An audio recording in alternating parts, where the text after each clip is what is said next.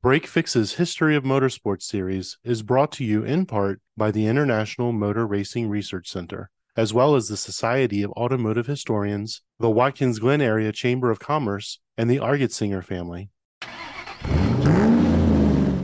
The International Motor Racing Research Center, or IMRRC, collects, shares, and preserves the history of motorsports, spanning continents, eras, and race series. The Watkins Glen based IMRRC's collection embodies the speed, drama, and camaraderie of amateur and professional motor racing throughout the world.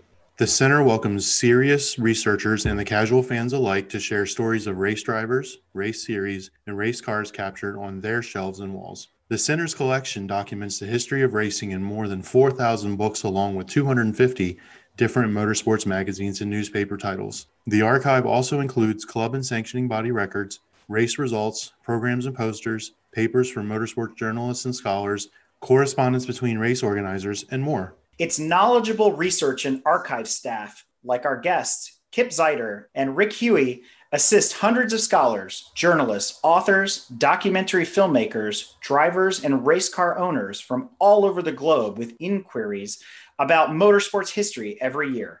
And Kip and Rick are here to tell us all about it. And as always, I'm your host, Brad. And I'm Eric. So let's roll. So, welcome to Break Fix, Kip and Rick. Hey, how are you? Thank you very much, Eric. That was a great intro. I, I really don't have anything to add, Eric. Thanks so much. so let's let's dive into this. Let's unpack International Motor Racing Research Center. It's a mouthful. So tell us about your history. Where did this whole thing come from? What's the what started this? The IMRRC, and I agree, it is a mouthful. Whether you're trying to say the whole thing or just trying to get the uh, initials straight, was actually kind of a town's gift to itself in celebration of the 50th year of motor racing at Watkins Glen. I'm sure most of your knowledgeable listeners are aware that the first post World War II road race took place right here on the streets of Watkins Glen back on October 2nd, 1948. So, as the village was coming up on the 50th celebration of this in 98, talks were beginning among some of the town leaders as to what could we do to have a permanent example of that the public library to which we are attached over the years had amassed quite a nice little collection of motorsports books. So, one of the ideas that was floated was to take those books and kind of use them as seedlings to open up an archival library slash research center one of the chief proponents of that, and there were lots of other people interested and, and that did a lot of work on this, but certainly one of the chief proponents of that was Jean Argetsinger, this is kind of a come full circle type of thing. Jean is the wife of Cameron Argetsinger, and Cameron is widely acknowledged as the founder of racing here in Watkins Glen. Jean, who had served on the library board for years and years and years, was very intrigued with the idea, was a real proponent of it. As I say, there were many other people, John Bishop from IMSA, John Saunders, who at that time, I believe, uh, was the president of WGI, all of whom showed interest in this. So I'm going to fast forward here a little bit. The money was raised, the building was started and completed in 1998 in time for the 50th anniversary.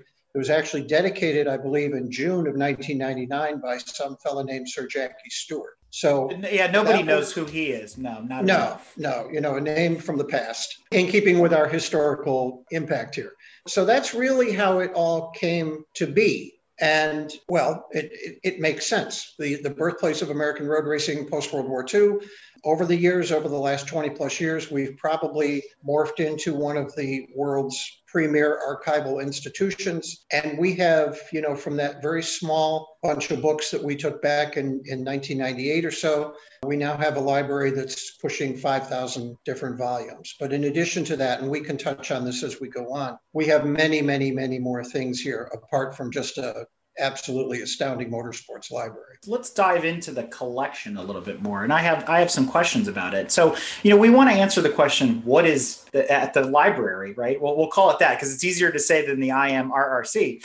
So, what's in the library? But I, I have a few kind of pressing questions. What's the oldest thing in the library? What's the rarest thing in the library? Like let's let's quantify some of these things. Gosh, we have a lot of trophies through the years it's driver information, it's artwork, it's books, it's uh, magazine, uh, racing programs from uh, all over the world.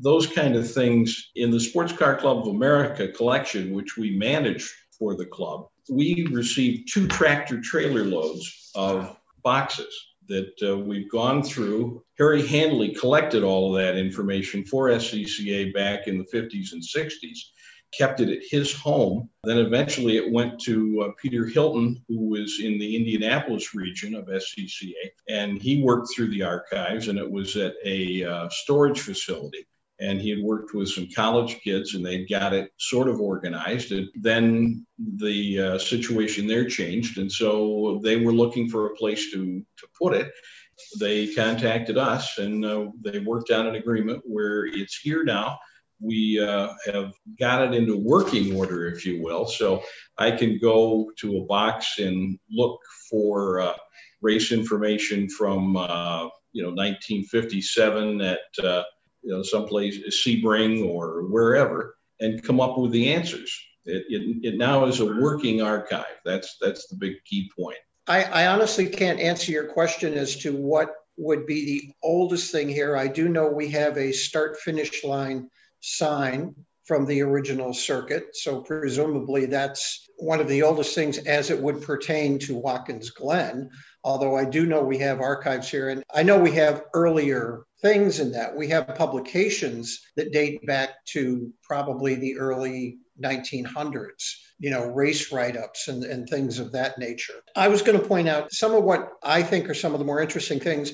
Early on in my tenure here, I had a husband and wife come in on a Saturday afternoon, and the lady was particularly intrigued with Stirling Moss. So she was wondering if we had anything here from Stirling Moss. We had a number of different books in the library, so they pulled out some of those and were leafing through those. Meanwhile, I was going through the archives and found that we actually had a letter written by Stirling himself on Glen Motor Inn stationery to the organizers of the Mexican Grand Prix, I believe back in 1961, stipulating his conditions for participating in that year's Mexican Grand Prix. And it included, I think, payment of something like $7,500. There were various other things involved all bets were off if there was a coup or something like that to upset the government. But it was a page and a half, literally written out by him, signed by him on Glen Motor Inn stationery. Now, for those people that came here in the 50s, 60s, 70s, kind of the golden era of racing, as I put it, the Glen Motor Inn at the time was where all the team owners, all the drivers stayed. I mean, it was the place to stay for the racing community in Watkins Glen. So I got this letter out, I showed it to them. They absolutely just flipped out. And come to find out, one of the reasons she was so intrigued by Mr. Moss was her father was one of his financial advisors during his racing career. I thought the irony of that is would that happen in today's legalistic society, you would need a team of 15 lawyers and 3,000 sheets of paper and co-signers and you know notarizers and everything. And this was a page and a half written out by Mr. Moss himself. Pretty fascinating deal. So. And I can say I have had the distinct pleasure of staying at the Glen Motor Inn many, many, many years past its golden days. But it is it's an iconic place there along the lake. Uh, if you've never been there before, listeners, I would definitely recommend checking it out. It's, it's worth staying at once, kind of getting the ambiance, looking around, seeing all of the memorabilia that's there. So it is definitely a piece of Watkins Glen history. But the whole area, I love coming up to the Glen. It's it's enriched, it's entrenched, it just exudes. It's quintessential racing, right? It's just everything about the town. You can just feel it when you get there. It's it's unlike anywhere else you've ever been it often reminds me, you know, I go somewhere else and I don't want to name names of racetracks, but they're in the middle of nowhere and they're they're generally in the middle of nowhere for for very good reason. And it's very rare to be at a racetrack that where there is civilization there is beautiful scenery it's nestled you know high up on the hills overlooking the lake. I mean it's just gorgeous. Everything about the glen so if you've never been there i highly recommend it. But we'll move on and we'll talk again about the collection. I guess in my mind and maybe in some of our listeners minds too you kind of envision it as not just a library but maybe like a museum. So maybe uh, maybe i have this fantasy in my head. But do you guys see yourself moving in that direction or always staying as an archive? I think that depends on who on the board you ask at any given point in time because everybody seems to have a different vision of our future. Some would like to see us become more of a car museum, which we're clearly not. We were never designated that from the beginning. We always like to have one or two interesting cars on the floor. Eric, I want to interject something about uh, about the center is our executive director, uh, Dan DeRusha, is uh, a car guy. And we are so thrilled to have him uh, leading the center the last couple of years. And this, the pandemic, of course, has sort of, uh, you know, taken us off at the knees here on a couple of things. But uh, uh, we have great plans. We have wonderful leadership. We have a wonderful governing council who uh, are uh, a lot of them are vintage racers. And so uh, we have a good foundation here to make sure this moves forward. That's the key thing is getting people to become members and, and moving it forward into the next generation for more programs for kids and just uh, uh, more opportunities to have a room here to display things. So when someone comes to Watkins Glen, they can not only learn about the racing history here, but maybe there's a display on Indianapolis or sports car racing or drag racing. So you come to the International Motor Racing Research Center and you leave with a, a pretty comprehensive chance to uh, understand the different types of motorsports. Uh, and uh, so that's the that's the big goal here is to move this forward. Our main problem at the moment is simply space or lack of we have so many cool things and this is why it's it's very difficult to quantify what's our oldest what's our most valuable what's our you know most interesting because we have such a wide variety of different things. I, I was going to speak to programs for just a second. I know we were talking at the beginning before this went live so to speak how you kind of morphed from an audi club into much much much more over the years. But for your german fans we have nearly every program from the Nürburgring, arguably the most famous track ever built in the world, dating back from 1927 to 1996. Almost every program for every event run during that 70 year history at the Nürburgring. Is that one of our more valuable things? Certainly. Are we really set up as a museum? Candidly, I can make a case to a degree that we are. We don't have a lot we, we don't have a lot of room for freestanding displays yeah. which is why when you come in, the car is usually the most important thing that gets people's attention right off the bat. That leads to conversations about what kind of racing they're interested in, so on and so forth. We just really don't have the room. At any given point in time, we have some interesting posters or things hung on the wall we do have several we have models all over the place so oh, we have yeah. some very cool models we racing helmet yeah we have helmets periodic if we were to pull everything out of the archives we literally wouldn't have room to actually display it all here right. so we kind of try to rotate things around and a lot of times that's dependent on if we're having a program coming up one of our center conversations or you know, we have a group like perhaps your group is coming in, a Porsche group is coming in, a Corvette club is coming in. We'll try and get stuff out that pertains to that and their level of interest. So it's kind of a, a rotating display type of thing. How does the collection grow? It used to be pre COVID, people would knock on our door two or three times a week. That has since slowed down. Now we get phone calls. We still get the periodic knock on our door. But the collection grows by people that perhaps they are downsizing. Their, their father, their grandfather was a racer or was a race fan. Later generations in the family interested in something else, could care less about racing. So they have a basement full of old programs, or they have trophies, or they have helmets, or, you know, whatever, ticket stubs. Before they just toss it, they give us a call and they say uh, ask us if we're interested in it. Now i don't want to say that we're critical mass but we're kind of approaching it as our space has become more limited over the years, we've had to get a little bit more discretionary in what we take. For example, if somebody calls and says, I have every issue of Road and Track since 1950, I can literally say, we have three issues of Road and Track from 1950 on. So I don't need Road and Tracks or Car and Drivers. It's always nice to add new books to the library. With a library that has 5,000 volumes, that becomes increasingly rarer because we have so many books, but it's always cool to be able to add a new edition. People come to us with old photographs, which are just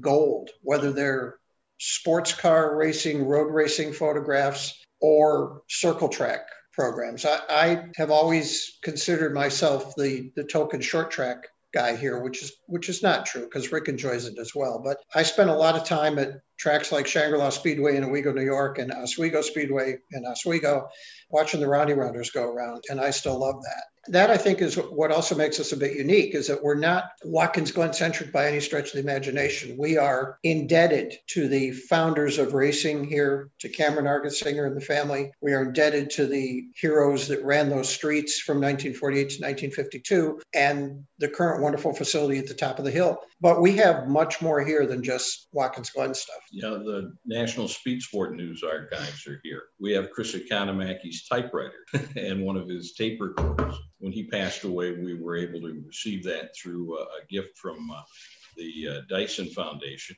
who uh, purchased it at auction. And they're just invaluable to research work. Area Auto Racing News, uh, one of the last publications of that sort of newspaper style in, uh, in the Northeast. we have their whole collection. So we cover everything from, as Kip says, roundy round racing to rallying, runs the whole gamut. Yeah, and that's good because multidiscipline is important because I think a lot of people often align themselves with a discipline and we call them disciplines here right? Uh, whether it be road racing circle track roundy round rally autocross whatever motorcycles. I mean if it has a if it has an engine and, and you're racing against somebody else for us it's considered motorsport. You know motorsport is larger than people realize because again there are so many disciplines whether it be off-roading drag racing road racing etc so i'm glad that you know you guys are all encompassing because it's it's good to walk in and see more more than just, well, this is the history of Watkins Glen under the guise of international racing. And it, it's actually just well beyond that. And that's really, really cool. Would you say the collection is more locally focused? I mean, it's obviously nationally focused, but does it go does it go into the international side? Yeah, I think you could make a, a very strong case that it is truly international in scope. A lot of the books that we have in our annuals or reference section of our library are truly worldwide in scope in terms of they, they cover F1 and rallying and you know sports car racing here in the states and NASCAR and, and everything. And and I think our collections run the gamut of that too. Uh, I just had an email from a guy in England who has a 1965 Corvette, who has a friend in Spain who has a 1966 Corvette, and he'd like to have us look into its provenance. So uh, we truly are an international motorsports research center. England, France, uh, gosh, there was a car that was found in a garage in Dallas, Texas, and a gentleman in the Netherlands bought it on auction. He wanted to know about this car. Well, we found a picture of that car in 1982 at Texas Motors, Texas World Speedway. Which I and, drove. I went to one of the last events before it closed. There you go. What a facility. Mm-hmm. What a facility. And the story about this car is that it was it had uh, it only ran twice, and then the sponsor, a young gentleman, put it in his garage, and it stayed there for 25 years. He passed away. The family put it up for auction. So uh, it didn't really have a lot of racing history, but we were able to track down the driver who had the whole backstory. The car had been in a fire on the street. They made it into like a GT3 car and uh, they ran it twice the guy who sponsored the whole thing uh, took it and put it in his garage and it disappeared until that auction. So uh, the guy in Holland was very pleased to get all that information.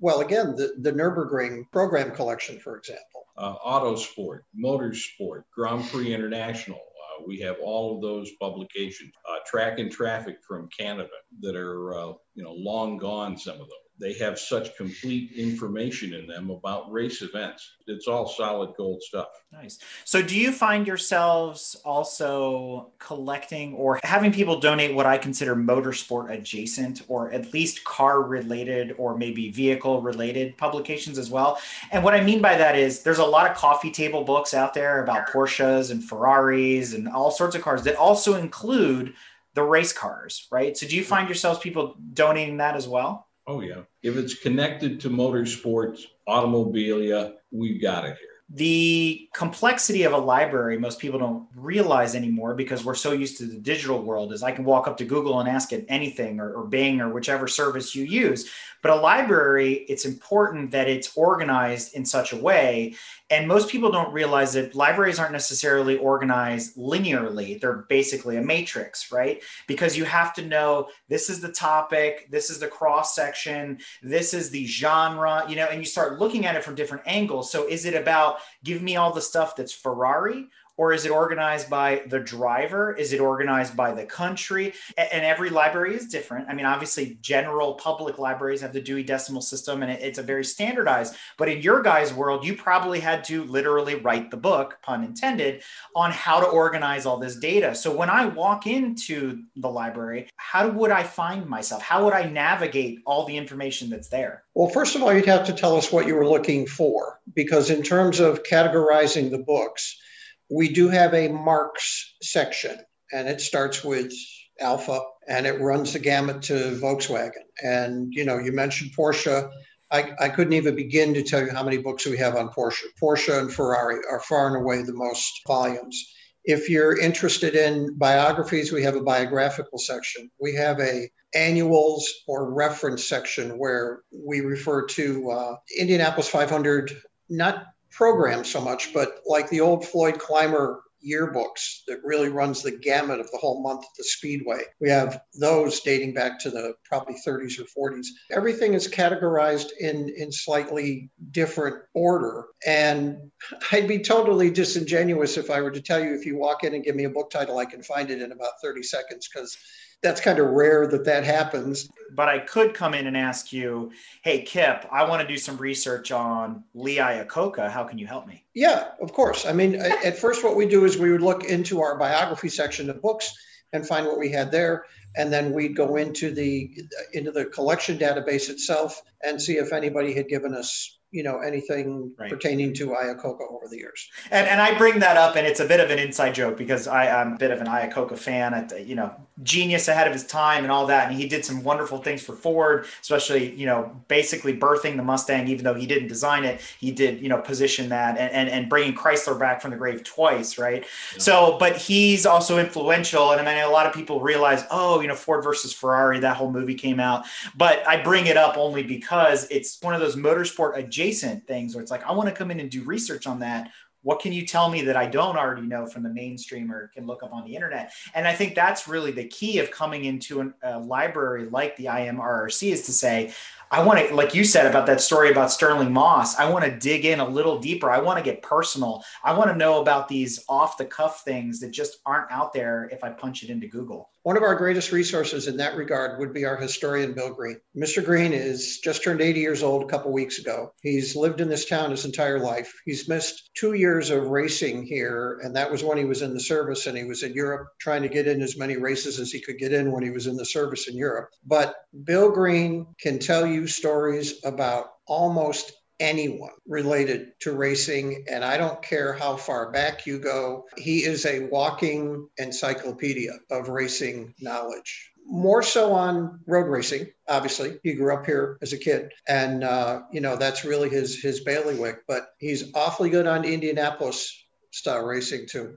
So oh, that's really in terms of stories that you don't know or never heard of before. Bill Green is the walking, talking encyclopedia in that. So let's talk more about research, right? Because that's part of the, the one of the core competencies of, of a library is you're going there to do research. So how are the items in the library used, let's say on a daily basis? The uh, SCCA archive is set up with the race results section. We've got driver files going back into the 40s and uh, then all of the sports car magazines from uh, before it was sports car magazine it was sport wagon and it was three pieces of paper stapled together and so we've got all of that to to go through the club newsletters are probably the the most important thing because we get a, a driver's name all right? We may have his file may have some results in his file, photographs, that sort of thing.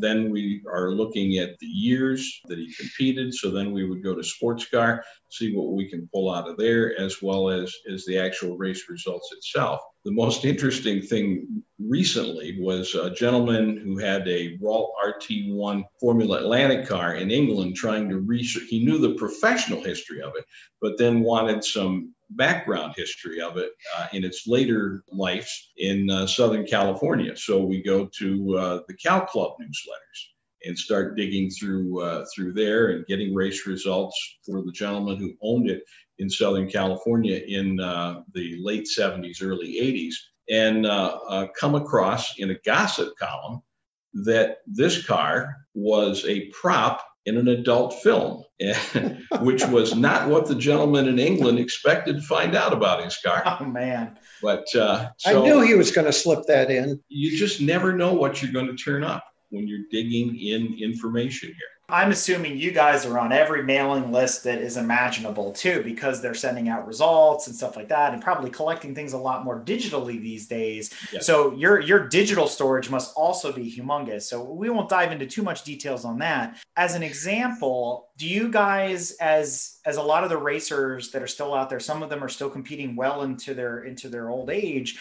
Are you guys doing profiles on them when if maybe something tragic were to happen or if they were to pass? Are you involved in the obit process when people are coming back to find out about them? And I'll give you a prime example. Part of our drive-through series, we we have a motorsport section in there. We call it "Going Behind the Wall," which actually was inspired from our trip to Sahlen's a couple years ago at, at Watkins Glen where Brad was behind the wall with the Aston Martin team reporting from there back to us, which was to go back to this drive through episode. Last month, we talked about Ralph Hudson, who is a very famous world record setting motorcycle rider who died, uh, you know, now it would be about a month ago at 69 years old, doing 252 mile an hour on a motorcycle. He's still competing, right? So I wonder if people are coming back to get that type of information to build out, you know, these legacies or these, these these biographies. We have such an association with SCCA that uh, when some of their uh, key personnel through the you know the last five or six years have passed away, they call. They want photographs. They want articles that uh, detail part of their uh, work with SCCA. So yeah, we've participated in that process yeah. We mentioned in the intro you know you guys are also involved with documentaries and filmmaking and, and things like that where people are coming in to gather that information that makes sense because you don't want to tell a complete fairy tale. You want it to be grounded in some sort of reality and also last month, we discovered that Netflix, through an article in Variety, Netflix is putting out a drama based on the life of Ayrton Senna. So I, you guys probably can or can't talk about it, but I was wondering if anybody's coming knocking looking for information like that. I do know uh, several years ago, I don't think it was it wasn't a Netflix thing. It, it appeared on one of these motor racing show things. Uh, there was a multi-part series on Patrick Dempsey when he was going to Le Mans and I do know that we helped quite a bit with that on footage and background information and stuff like that. Uh, we got a request once to host uh, the video production for part of the California Ferrari launch. And uh, so we had uh, a California Ferrari on the floor. And uh, Robert Herjavec was here that weekend, the Shark Tank uh, mm-hmm. entrepreneur, uh, racing his Ferrari at Watkins Glen with the National Ferrari Club. And uh, so he came down. Uh, they moved everything in the place here uh, set up all these incredible lights and uh, uh, shielded uh, windows and everything, and uh, spent the day uh, filming his part of that that launch. And it was it was really cool. He's a, he's a very neat guy. Then they took the car out, and we showed them where the old circuit was, and they drove around the old circuit, and they had a drone and they they got some incredible footage from that. And uh, a couple of days later, a friend of mine saying, there was this guy in this red car kept driving up my road and then he'd pull in my driveway and he'd turn around and he'd race back down the other way through the cornfields. And he says he did that three or four times. What was going on? And I said, Oh, I said, you're, you're going to see that online someday. but uh, so, yeah, it, uh, behind the scenes a little bit on uh, that production. I'd forgotten that. Yeah, we help authors, we help film people, and you know do that deep background search. Going to uh, uh, racingarchives.org, you can submit uh, research requests through the website, and then it goes right to our uh, head archivist, uh, Jenny Ambrose, and then it gets in the queue from there. So that actually brings up a really good question. How big is the staff? It sounds like you got a really good sized team. We Uh, multitask like crazy. no, it's a pretty lean. It's a pretty lean crew, Eric. Actually, there's only what? There's eight of us, Yeah. I think.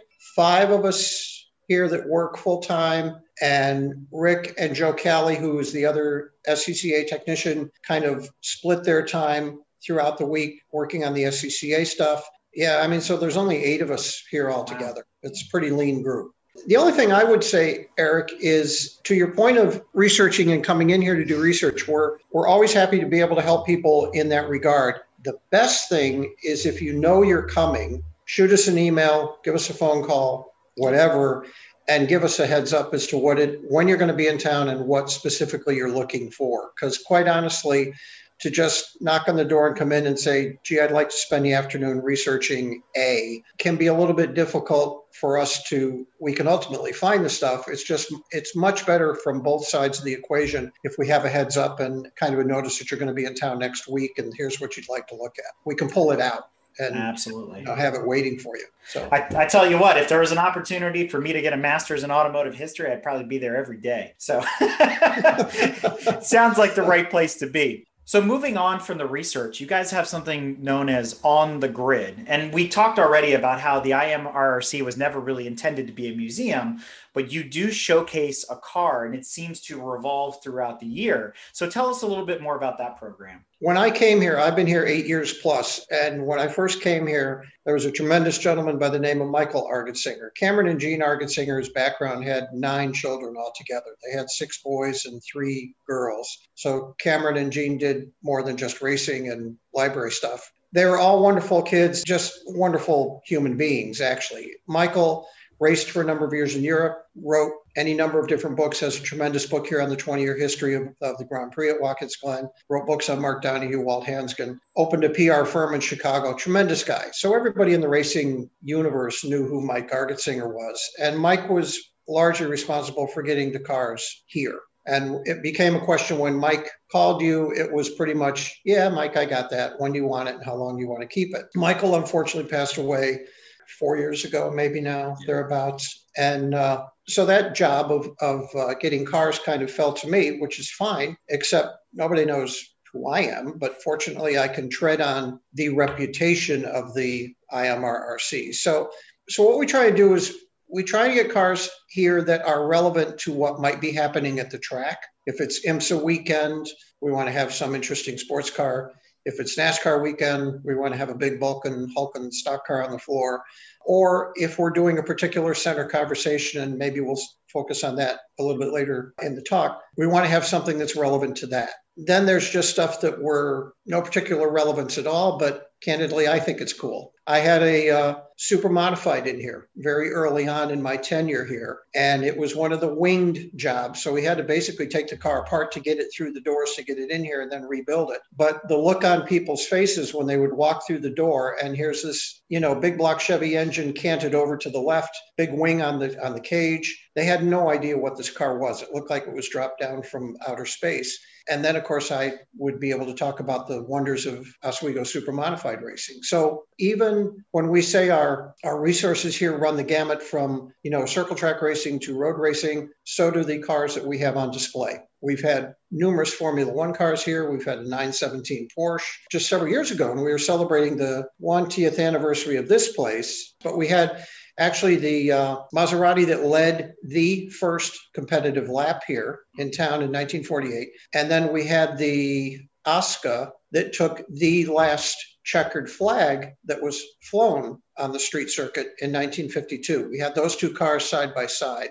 Wow. And, you know, the Maserati actually came to us from the Saratoga Auto Museum. The Oscar came to us courtesy of a gentleman out in Vancouver, BC, who had the car restored wanted to show it at the uh, Vintage Festival, and it just all happened to work out. It took about a year for all of that to be planned out and worked out. But so even our cars, and and again, like I say, we weren't ever envisioned as a car museum, but that's the first thing people see when they come in. So that lights their eyes up. You know, five thousand books on bookshelves are impressive, but kind of like just a big library. So having an interesting car or two on the floor, that's what gets people's attention. That's what kind of gets people's juices rolling a bit. And then, like I say, we can segue into what kind of racing they're interested in, and then the conversation goes from there. Are you guys familiar with the Simeone Foundation out in Philadelphia? Oh yeah, yes. we ran a we yeah. ran a bus trip down there oh six or seven years ago. He's just a, he's a tremendous guy. Yeah, absolutely. So so we went to visit Dr. Simeone as well earlier this year before everything shut down. And so that was uh, some of our members had gone before, and we did the same thing. A bunch of us got together and decided to go to Philly for the day. And what an incredible museum that is, because if you think about it, it's a private collection that's open to the public. And he is a very kind of strict or particular, I guess is the word I want to use about what's in the collection because every one of those cars, maybe people don't know this, every one of the cars in the collection has motorsport pedigree right? So i, I joke that dr simeone doesn't buy any losers right? But but he but everything you know there's no street cars in there. They all have some sort of history and some sort of uh, background to them. So i think it's an interesting crossover or overlap there where I, I, could see you guys doing something together in the future and it'd be, it'd be kind of neat. And he does have a ton of space. yeah, no, he invited our group in. Actually, uh, our historian Bill Green went and uh, we went on one of his demo days. I don't know if you've been there for yes. his demonstration days, but those are definitely, I mean, the place, you're absolutely right. It's a fabulous place. But it's really cool to go on a demo day because they're all geared to actually getting three or four cars out in the back parking lot mm-hmm. and running them around so you get to hear them and smell them and you know. So after he had done his demo day stuff he took us upstairs to one of the the conference rooms and he just you know he just talked to our group for probably an hour easy. He had bill green identify some photographs that he had in his collection. He's an awesome guy. And i was also wondering if they had ever called you to figure out some history on the cars that they have there because again all of them have been in races of some sort right? Yeah a couple of years ago, they had uh, the Greenwich Car Show, and I took Mr. Green down because the feature was uh, the Cunningham cars. I ran into uh, Dr. Simeone there and reminded him of our group had been down to uh, his uh, his museum, and he says, "Oh, how's Bill Green?" I said, "He's right over there. I brought him down here." He says, "Where is he?" He says, "I got to get him back down because I've got more things I need to have him identify." You're right. I mean, the cars on display are fabulous, but it's it's really cool going on a demo day when you get to hear them. I'm a big sensory, you know, guy. I mean, I, I what turned me on from racing right from the get go was the sound of it and the smell of it and all the visual stuff that that it entails. So give me give me a night of smell of methanol at Oswego Speedway, and and I'm a very happy camper. So what's on the what's on the grid right now? Well, unfortunately, nothing's on the grid right now. The last cars we had in here were actually two electric. Yeah, there were uh, spec uh, racers. Spec racers, but electric engines. Electric engines, because we had those in here in conjunction with the Green Grand Prix, a very cool event, as its name would indicate, that is held at the track once the world changed completely and unfortunately we had to shut down it just it obviously just made no sense to have anything on the floor here if we weren't going to be having visitors so this has been in in any number of different ways this has been the year that we'd all like to just move on and move immediately to 2021 hit hit that reset button right yeah yeah, yeah. for sure That's for, for sure, sure. Uh, one more one more thing on the car, if I might add. When I said originally that when Michael called, it was usually just a question of what car do you want. I am always on the lookout for cars. So if I could just tell your, well, your viewers, your listeners, audience, I guess, your audience, your audience your okay, audience. that if they have anything that they think might be interesting and are willing to part with it for a month or two, I mean, depending on the tow involved, unfortunately, we're we're a struggling nonprofit. We don't, we can't pay money to have you know cars brought in and stuff. So I really have to work off the, just the good nature and, and uh, wonderfulness of people that are willing to do that. But I, I, am always on the lookout for interesting cars. So if I could just throw that out there. I think this is a great se- segue into talking about how the, the center raises money. And right now, you guys currently have a sweepstake for a Corvette. Is that correct? That is totally correct. It's the brand new C8. Well, anyway, this is the, this is the mid-engine Corvette that Chevy has been promising for you know easily 20 years, uh, if not more. You mentioned going back to about 20 years or so, but I think you guys would be probably shocked to realize Corvette has been working on a mid engine version since 1964. And I actually wrote an article about this on our website, uh, uh, gtmotorsports.org. And if you search mid engine, it'll come up. Uh, the title is The C8 is not the first mid engine Corvette. And I go through the history of the number of trials and errors that they went through developing the mid engine Corvette. So if you have some free time, check out our website as well.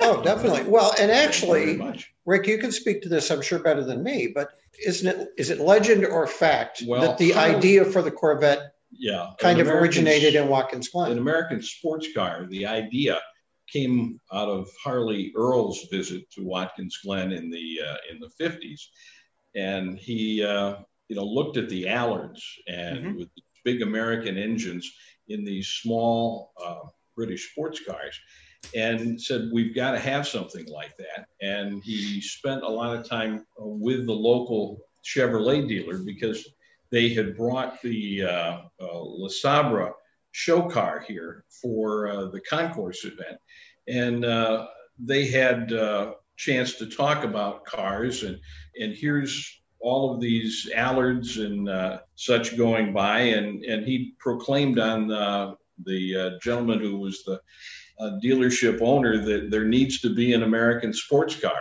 We're going to get to work on that, and uh, so you know, uh, it wasn't many years later that a Corvette came to Watkins Glen to be part of that car show. But the groundwork was laid here yep. at Watkins Very Glen. Cool. Very cool. Yeah. man, I, every day I wish I lived closer. Let me tell you. and uh, we have one. Ours is a 2020 model. My understanding is the assembly line shut down at some point in time in the spring or early summer, sometime mid pandemic. And everything that was coming off the line after that is now a 2021. Ours is a true 2020. It's the base ZL1 with the Z51 option package. The Z51 package gets you Brembo brakes, Pirelli P0 tires. I think it's upgraded rubber all around. Uh, some suspension tweaks, some cooling tweaks, front splitter, uh, rear spoiler, and a multi-stage driving setup, basically, where you can go from mild to wild. It opens the exhaust system up. Uh, it changes the shift points it's it's one of these digital dashes. It's very mm-hmm. cool. Every time you change to a different mode, the, the dashboard reconfigures. It's very cool. That is first prize. But there's also, in addition to that, you get an hour's worth of track time here at WGI with a driving coach.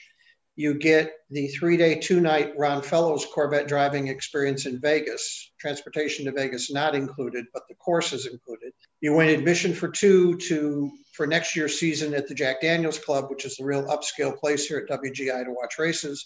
And when you come to pick up your car, you get an overnight accommodation at the Harbor Hotel, which is clearly the you know the greatest, nicest hotel in, in Watkins Glen right now. So you win all of that. If for some inexplicable reason you didn't want that, you can take 50 grand in cash instead. So it's not bad. Okay. Our main source of revenue is we are a membership based organization. So you can become a member for as low as $25 a year, up to whatever your checkbook and your enthusiasm level and your wife or husband will allow. Our second biggest fundraiser of the year is, as you say, uh, we always raffle off a car. Uh, this year we've gone to a bit of a, in lieu of the traditional raffle, where we set a finite number of tickets and do it for six months or whatever the length of time is. This year, we've gone to a sweepstakes model, which means we are going to sell tickets until December 3rd, which is the drawing date. And you can buy tickets in increments of $25, which is the, the minimum price, up to $2,500, which is kind of the crazy price. But depending on, I think it goes 25, 50, 100, 250, 500, 1500, something like that. And of course, the bigger the contribution, the more tickets that you get. So all people need to do is, is get on our website, which is racingarchives.org. When you go to the homepage, if you go over to the right, there's a little thing that says support the center. Click on that. There's a drop down menu, which takes you right to the page. And for your listeners, when you actually reach the page, there's a little blank to put in a promo code. Put in KIP, KIP, like Peter 25, KIP 25. That gets you an additional 25% more tickets. For example, if you if you want to contribute 100 bucks, that gets you 16 tickets. With the KIP 25 promo, you get 20, and it works that way on up the line. Look so, at that. That's that's a heck of a discount code. I like that. so that's our second biggest fundraiser, and our third biggest is our Argetsinger dinner, which unfortunately was a victim of you know the pandemic this year. Hopefully next year we will get back into our Argetsinger dinner where we honor a true mover and shaker in in motorsports. So, so this is our main fundraiser for the year, and we'd like to invite people to uh, get involved with the sweepstakes. But to become a member of this organization. It's founded for the motorsports person. If you need some information, we're probably the place to come. But let's go back and let's talk a little bit more about what you guys do. And let's talk uh, something that Kip hinted to, which are the center conversations. And I hear that these are held about six times a year, every two months or so. And what is that all about? Center conversations kind of considered our, our true outreach to the community. The actual conversation itself is held literally right across our parking lot at the uh, junior high school auditorium, which when I first started here had really hard, very uncomfortable seats. Awful to sit there for any amount of time. Has subsequently been renovated. It's beautiful, very nice, comfortable seats, all kinds of, you know, the latest audiovisual equipment. Center conversations can range from an author with a new book. It can be the history of a particular series, a racetrack, a car, a driver, some of the ones that come to mind that I actually had a hand in, in putting together one month after the Syracuse one mile dirt track, the Syracuse Fairgrounds, which had run races since probably the early 1910, 1930s, was deemed unnecessary by the politicians in Syracuse. And we won't go into that because I'd be going on for another half hour. But anyway, one month after the Syracuse Fairgrounds ran their final race, we had a program on the history of the Syracuse Fairgrounds. And we had a doctor, professor of history but he went back and did a in-depth research of the history of the Syracuse Mile. We had a half a dozen drivers who had driven on the Syracuse Mile, but we had a car on the floor called the Batmobile, which in 1980, driven by Gary Balough, New Jersey guy, totally blew away the competition at Syracuse to the to the point where they outlawed it. It ran one year, it cleaned house that was it. You never saw it again. But we had that on the floor here. That was basically an all day thing. We've had a program called The Men Behind the Microphones, where we've had announcers from various disciplines, from road racing, from short track racing, talk about their history. Rick and Bill and another gentleman do a program that normally kicks off our year talking about the people that are enshrined in the Drivers Walk of Fame in Watkins. To, to your point earlier about coming up to Watkins Glen and the whole ambiance of the area, Hollywood has their Walk of Fame, Watkins Glen has our Walk of Fame, and the stipulation being that you had to have driven at the track. So Rick and Bill and Jim normally key off our series of conversations at the beginning of the year by each taking, oh, I don't know, what is it, Rick, three or four or five gentlemen and doing a background information on their career that kind of sets the tone for the year. But the, the Syracuse Mile thing was an all day thing, but normally they'll last a couple hours. Uh, we'll have, you know, maybe some coffee, light refreshments over here before and after and it's very informal. After the program is done people come back here and you and you have the time to chat with the speakers and it's just i mean it's a very cool way to spend a few hours on a saturday afternoon. Doesn't cost anything. It's to the purpose of our mission of preserving and sharing uh, the history of motorsports. So one of the challenges we have which i'm sure you do as well is engaging the younger audience engaging the younger drivers keeping people interested in motorsport. And so our charter or our our challenge is to continue to spread motorsports enthusiasm and educate people on organizations like yourself and all the different groups that are out there and all the different disciplines right? So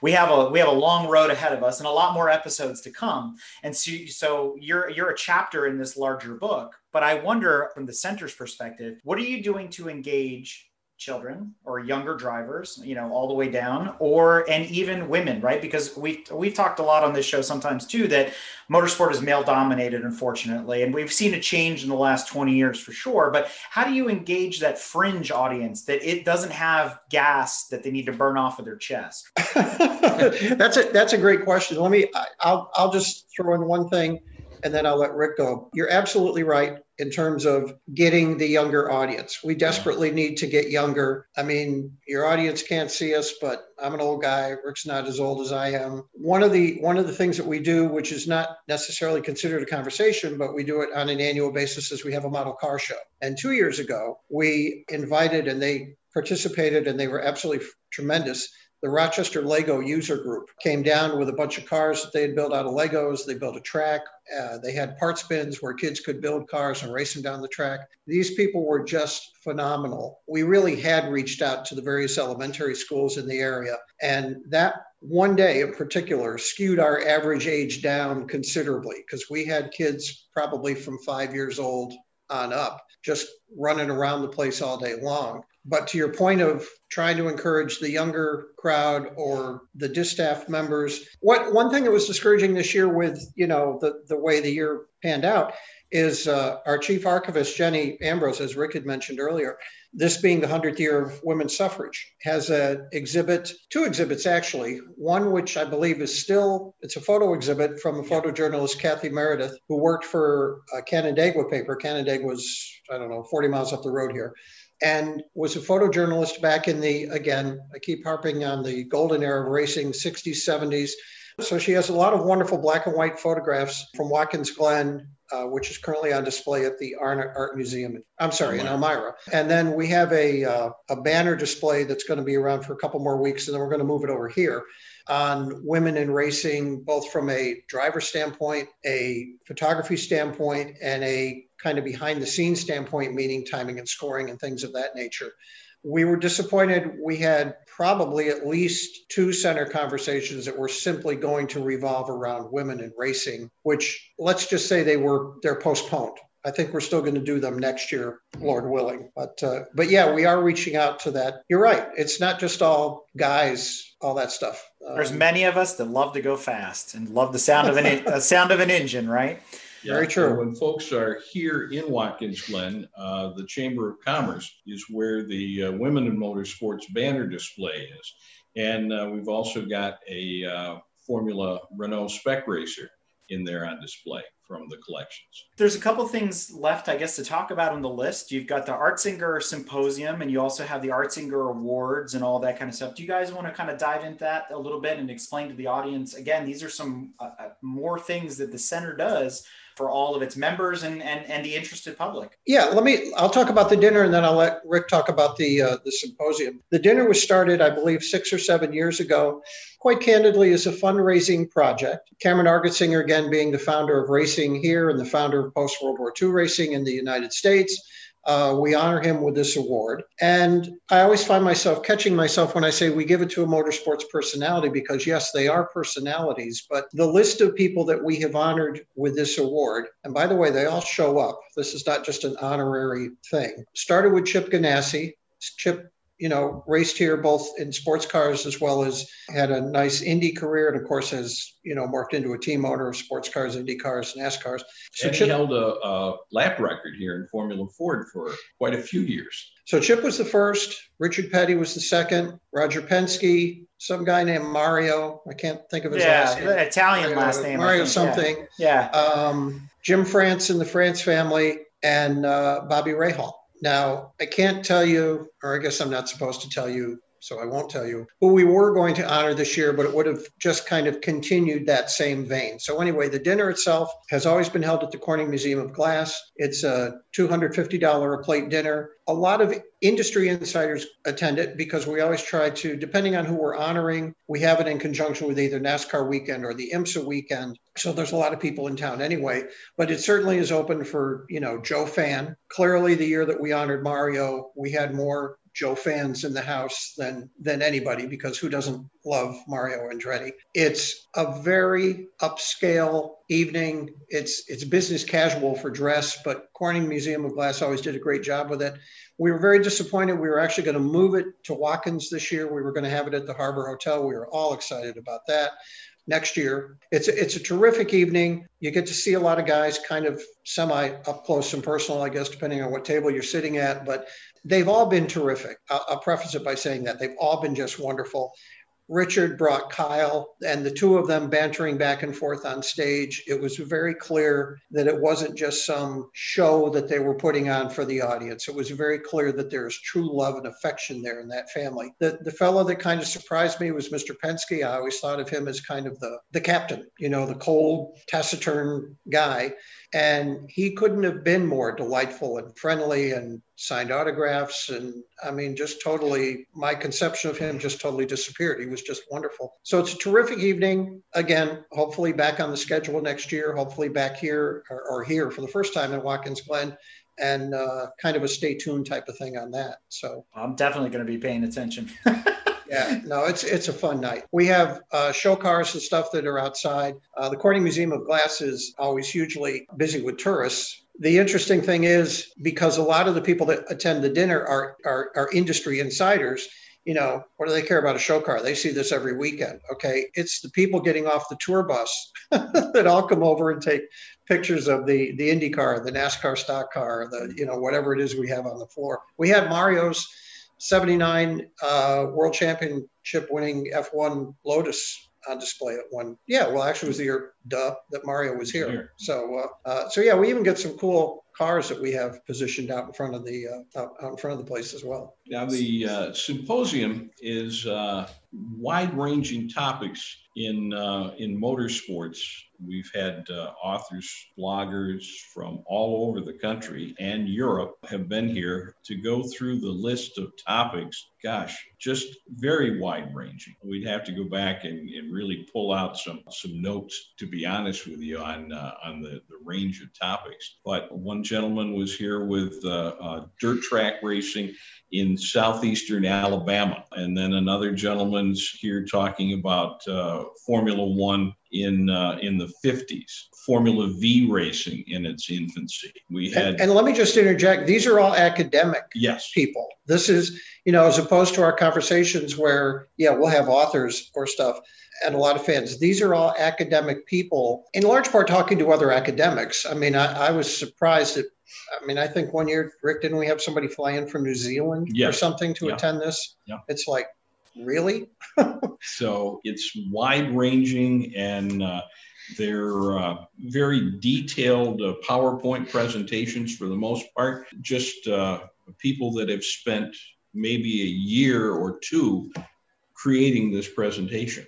I mean, you're you're riveted when you're when you're sitting there. Uh, we've been holding those at uh, the media center at Watkins Glen International the last few years. They have uh, excellent uh, audiovisual setup and uh, and hospitality setup there. So they've been very nice to uh, to host that for us. And normally we would now be getting ready to host that again because it's been held traditionally in November. But you know, again, I, I, hate to keep throwing this up, but it's you know, that's another thing that we lost this year. But again, hopefully next year. But it, that's a, it's a very interesting thing. I'm not an academic; I'm an enthusiast, and we approach things at, at two different levels. And it's interesting to hear the academics how they approach it as opposed to just a enthusiastic guy like me approaching it. But yeah, uh, I, I, think they they desensitize themselves. They also strip away any loyalty, right? They look at it purely as data, facts, statistics, all that kind of stuff. So, I mean, as, as, a student of history myself, you always have to kind of stand back and look at the bigger picture. And and I always view history as links in a chain, right? So certain events occurred, which caused other events to occur, and it's a whole you know ripple effect from that point forward. But yeah but being an enthusiast that's where the passion is. That's where the excitement is. So that's mm-hmm. where people uh, you you can spread that enthusiasm and get other people interested in that particular t- topic or subject or whatever it might be. And that is how you continue to propel this forward. And again i think it takes all types and i think you guys are doing a great job of that. And and so having the academics and the enthusiasts everybody in the same room that's what keeps this going. That's what that's what keeps it moving. And to your point about being younger alfred state university which is what 90 minutes up the road yeah. here probably has a tremendous automotive technology department. And we routinely have i don't know 15 or 20 of their kids come down to listen to this. So, in addition to the older, again, academic people in the room, we have uh, kids that are involved in automotive technology, be it because they want to go on and be a service tech, be it they want to go on and become something to do with a race team. So that's so that kind of helps us skew that age thing down a little bit as well. And I think there's there's a lot to look forward to in 2021. I mean, I, I'm going to definitely make it a point in my schedule to see which of these events, which I didn't know about until now, that I can attend. I mean, I come up to the Glen very regularly. So, well, not this year, but so for me, it'd be easy to say, oh, on this particular weekend, I'm already going to be there anyway, or, you know, I'm going to go up, do this instead because it's, it's interesting and it's something else that we can talk about maybe on a subsequent episode. Hey, what was the topic this year at the Argetsinger Symposium? Let's, let's break that down. Let's unpack it, you know, that sort of thing. Mm-hmm. But I do have a couple other questions. I think this question I could only ask you guys. We talk about it a lot because we're prepping for 2023, and there's a significance to that. And here comes the question In your opinion, what's more important, the 100th running of Le Mans or the 100th anniversary of Le Mans? Well, to me, it's the running of it, the event itself. You know, to be uh, uh, reading uh, in history here about Pete Lyons crawling through the woods uh, in uh, you know 1970, creeping up to the guardrail to shoot some photographs, and hearing a Matra come up through uh, the Mulsanne Straight. It's all about the action. I think I would probably agree with Rick on the 100th running, but just to throw in yet something else we have in the collections. A guy sent us a VHS tape several years ago of a Ford GT40. This is an in car thing. There's no dialogue. The guy just starts out and he runs the whole course. And this is way before guardrails and all this stuff. And you are just along for the ride as this GT40 thunders down the Mulsanne Straight at 210, 20, 25 miles an hour. And the trees are literally feet away from you. I mean, it's just yeah. incredible.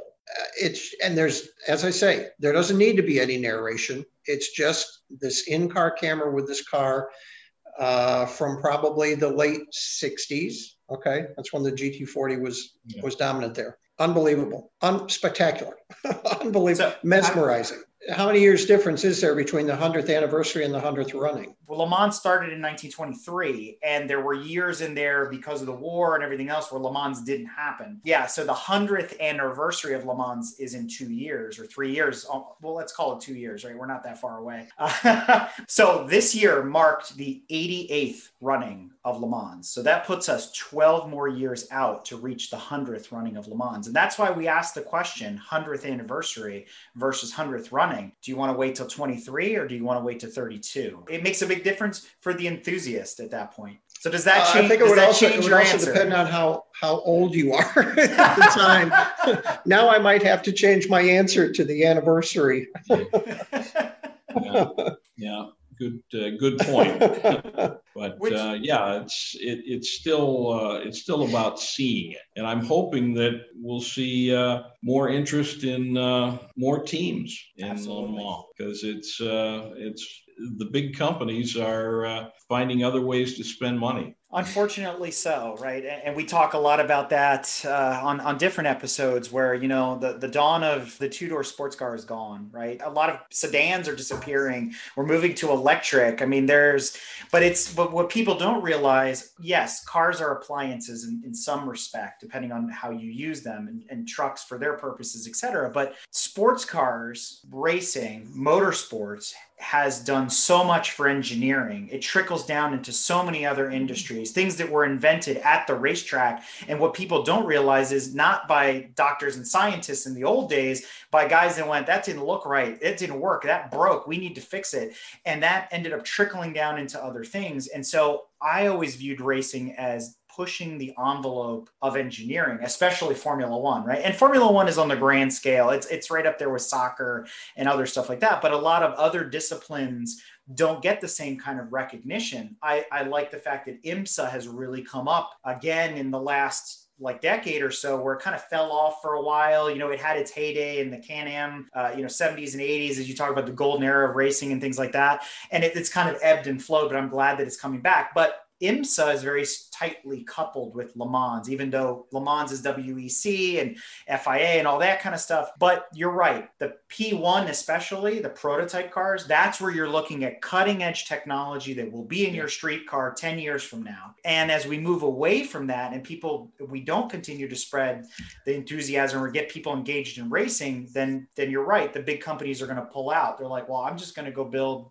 something that moves people around all day long because that's what people want. So it, it's it's it's a bit bittersweet, but I hope that you know having conversations like this continue to reinvigorate that, continue to kind of churn the water, and people look at the older technology and go, "That's still ahead of its time." You know, that car from 1980 or 1970, they were doing that back then. I mean, eh, I don't want to go into deep, specific engineering details, but there's still things that you're like, "Wow, I can't believe they were doing that 40 years ago," right? So you got to look at motorsport not just as a sport because it is, but also as chemistry, engineering, physics. I mean, it's all gamuts of STEM at the at the yes. end of the day. Yeah. I mean, look at look at how many manufacturers Audi, I think for one, got out of endurance racing and went Formula E racing. Mm-hmm. Now, I, I have to. I'm going to show my age here, and, and I just told you what turns me on about racing is all the visceral stuff. I've never been to a Formula E race. I watched one briefly. It was like watching paint dry to me. I understand I'm probably in the minority, but if there's no sound and no smell apart from a burnt condenser or something, right? I I, I don't know. I, I would find myself bored. I don't know. Yeah, I don't know. so another question for you: If you guys had to pick one manufacturer that was the, maybe the most, not maybe the most prominent, not the most winning, but the most influential in changing motorsport, who would you say that is? Hmm, boy. Uh, you you didn't tell me I need to study for this. Trick questions here. Wow. I'll, are we talking somebody along the lines of Ford Chevy, or are we talking along the lines of like a McLaren? Could be anybody. Uh, it's it's your personal opinion. I have my vote, but and I'll, I'll reveal that at the end. Well, going back to my era of racing, I guess I would I would probably say either McLaren or Porsche because I grew up in the era of the Can-Am, and of course the McLaren was the dominant car in the early years of the of the Can-Am. But then when the killer Porsche 917 came out, or whatever it was, yeah. I mean, you know, the 1100 horsepower Porsche just completely obliterated the competition. But McLaren was also very strong in F1 racing at the time. Not so much now, unfortunately, but or Ferrari. I mean, Ferrari has been like a thread through so many years of racing sports cars, F1. I don't know.